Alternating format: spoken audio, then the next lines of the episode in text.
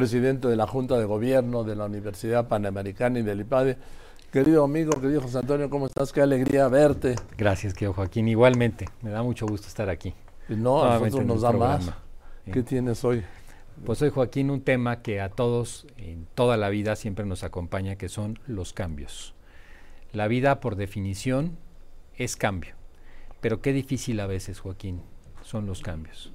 Hay cambios que son normales, cambios que nosotros buscamos, cambios en los cuales evolucionamos, y hay cambios en los que tenemos pérdidas, cambios que son dolorosos, cambios que nos pasan por encima. Y el tema es cómo está nuestra capacidad para enfrentar esos cambios. Cómo estamos al día de hoy para saber y para poder de alguna manera tener la capacidad, la voluntad para llevar esos cambios adelante. Y aquí te tengo algunas reflexiones al respecto, Joaquín. Mira, la primera es entender muchas veces quiénes somos, porque puede pasar la vida sin que realmente eh, tengamos consideración realmente de quiénes somos nosotros. Lo primero es entender que somos seres finitos, que un día nacimos y que un día ya no estaremos. Nuestra vida tiene un tiempo, somos seres temporales. Otra es que somos seres inacabados no hay ninguna persona que no tenga un defecto y somos inacabables. Por más cosas que hagamos, por más que luchemos por mejorar nosotros y hagamos el trabajo por hacerlo, nunca seremos perfectos.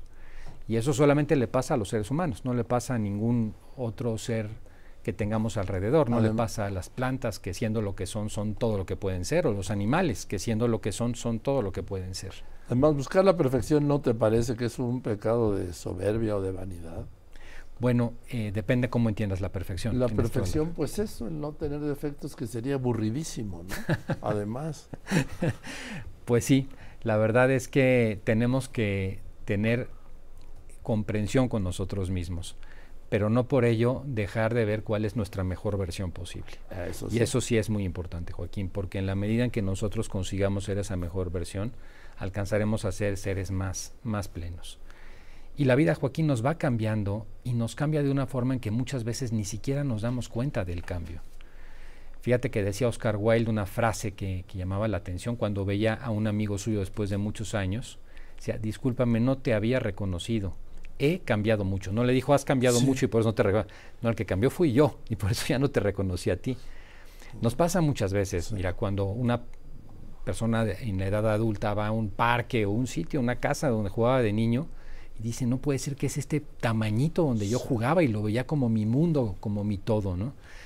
Esos cambios son permanentes. Pero hay otros cambios, Joaquín, que, que van llegando en esta época y que quizás generaciones anteriores no tenían, eso es muy propio, que es la aceleración que nos ha estado ocurriendo. Hoy los cambios son a tal velocidad que no tenemos tiempo ni siquiera de digerirlos. Hace no mucho, Joaquín. A veces ni de enterarnos. Ni de enterarnos, Joaquín. Fíjate que leí una frase de una señora Lang que dice, vivimos un momento de la historia donde el cambio es tan acelerado que empezamos a ver el presente solo cuando ya está desapareciendo. Solo cuando ya desaparece. Bauman en ese libro, pues, un clásico ¿no? de la modernidad líquida, lo explica Sigmund Bauman Dice, es tan acelerado el cambio que nos hemos vuelto líquidos. Ya las relaciones humanas se están volviendo prácticamente sin, sin poderse tocar por la velocidad a la que están ocurriendo los acontecimientos. Y entonces, Joaquín, en esta circunstancia, la cuestión es qué tanto nosotros o de qué manera estamos enfrentando los cambios. Y yo pienso que los cambios los podemos enfrentar de tres maneras posibles los podemos enfrentar y hay muchas personas que así lo hacen como si fuéramos un roble, un árbol. Cada vez que vienen los cambios nos ponemos más rígidos, eh, nos enojamos con los cambios que tenemos alrededor, criticamos lo que nos está pasando alrededor, pero llega ese cambio, llegan los vientos como esos que tuvimos en Acapulco y por más fuerte que sea el roble, se termina quebrando. Hay otra forma también, que es la contraria que los cambios simplemente nos van llevando a donde quieren, como las boyas en el mar, yo digo como esas plantas rodantes que aparecen en las películas del viejo este americano, ¿no? Que van las plantas y no tienen consistencia, van a donde van los cambios, no resisten absolutamente nada. Ninguno de esos dos extremos nos ayuda. El primero porque al no adaptarnos a los cambios acabamos nosotros quebrando como personas. Pero el otro porque no nos da consistencia, no nos da identidad en la vida. Entonces, ¿cuál sería el tercer modo, el modo correcto de enfrentar los cambios?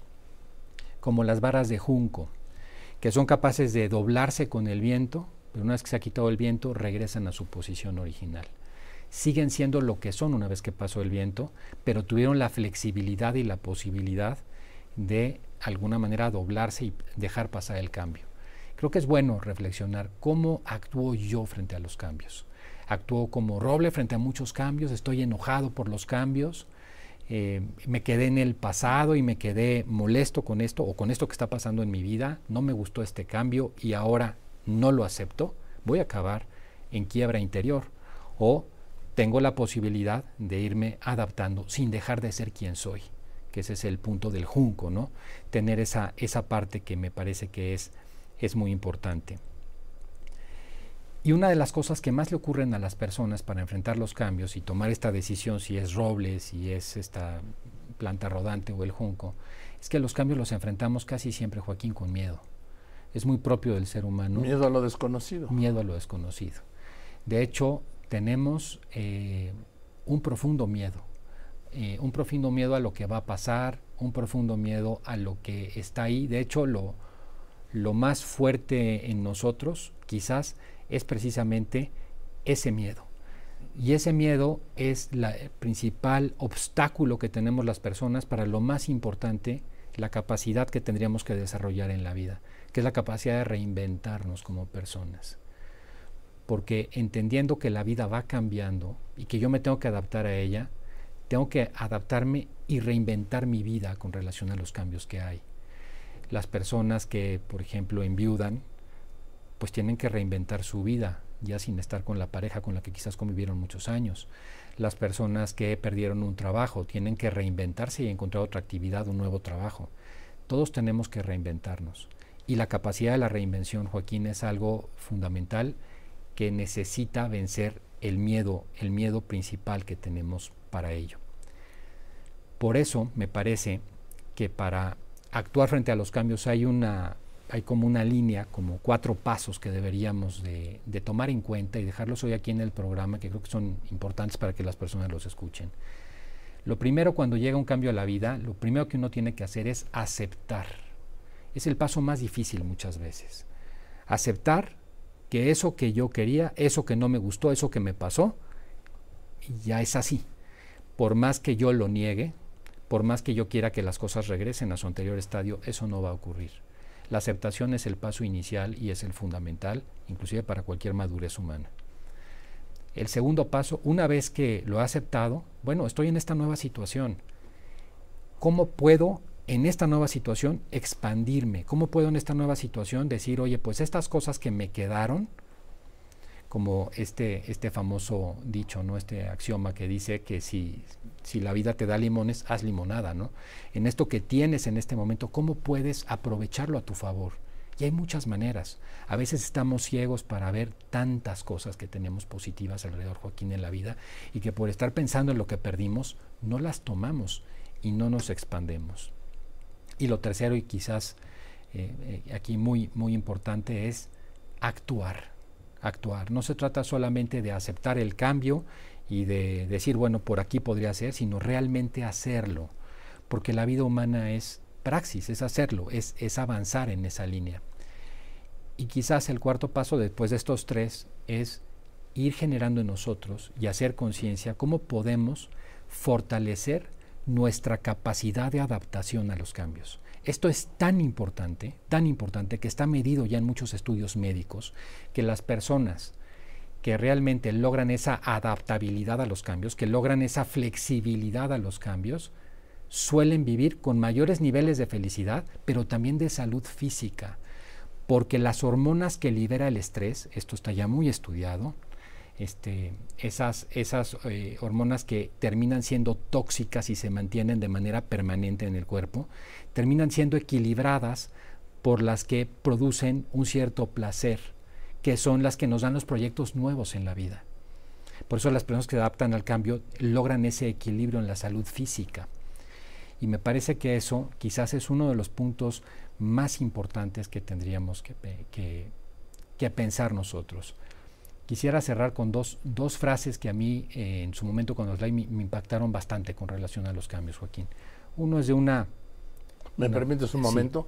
Vamos a un corte, que es a fuerza, y ahorita nos das estos dos aspectos que te impactaron tanto. Claro que sí, querido Joaquín. Bueno, pues eh, yo quería cerrar con un par de frases, un par de reflexiones, este tema de los cambios.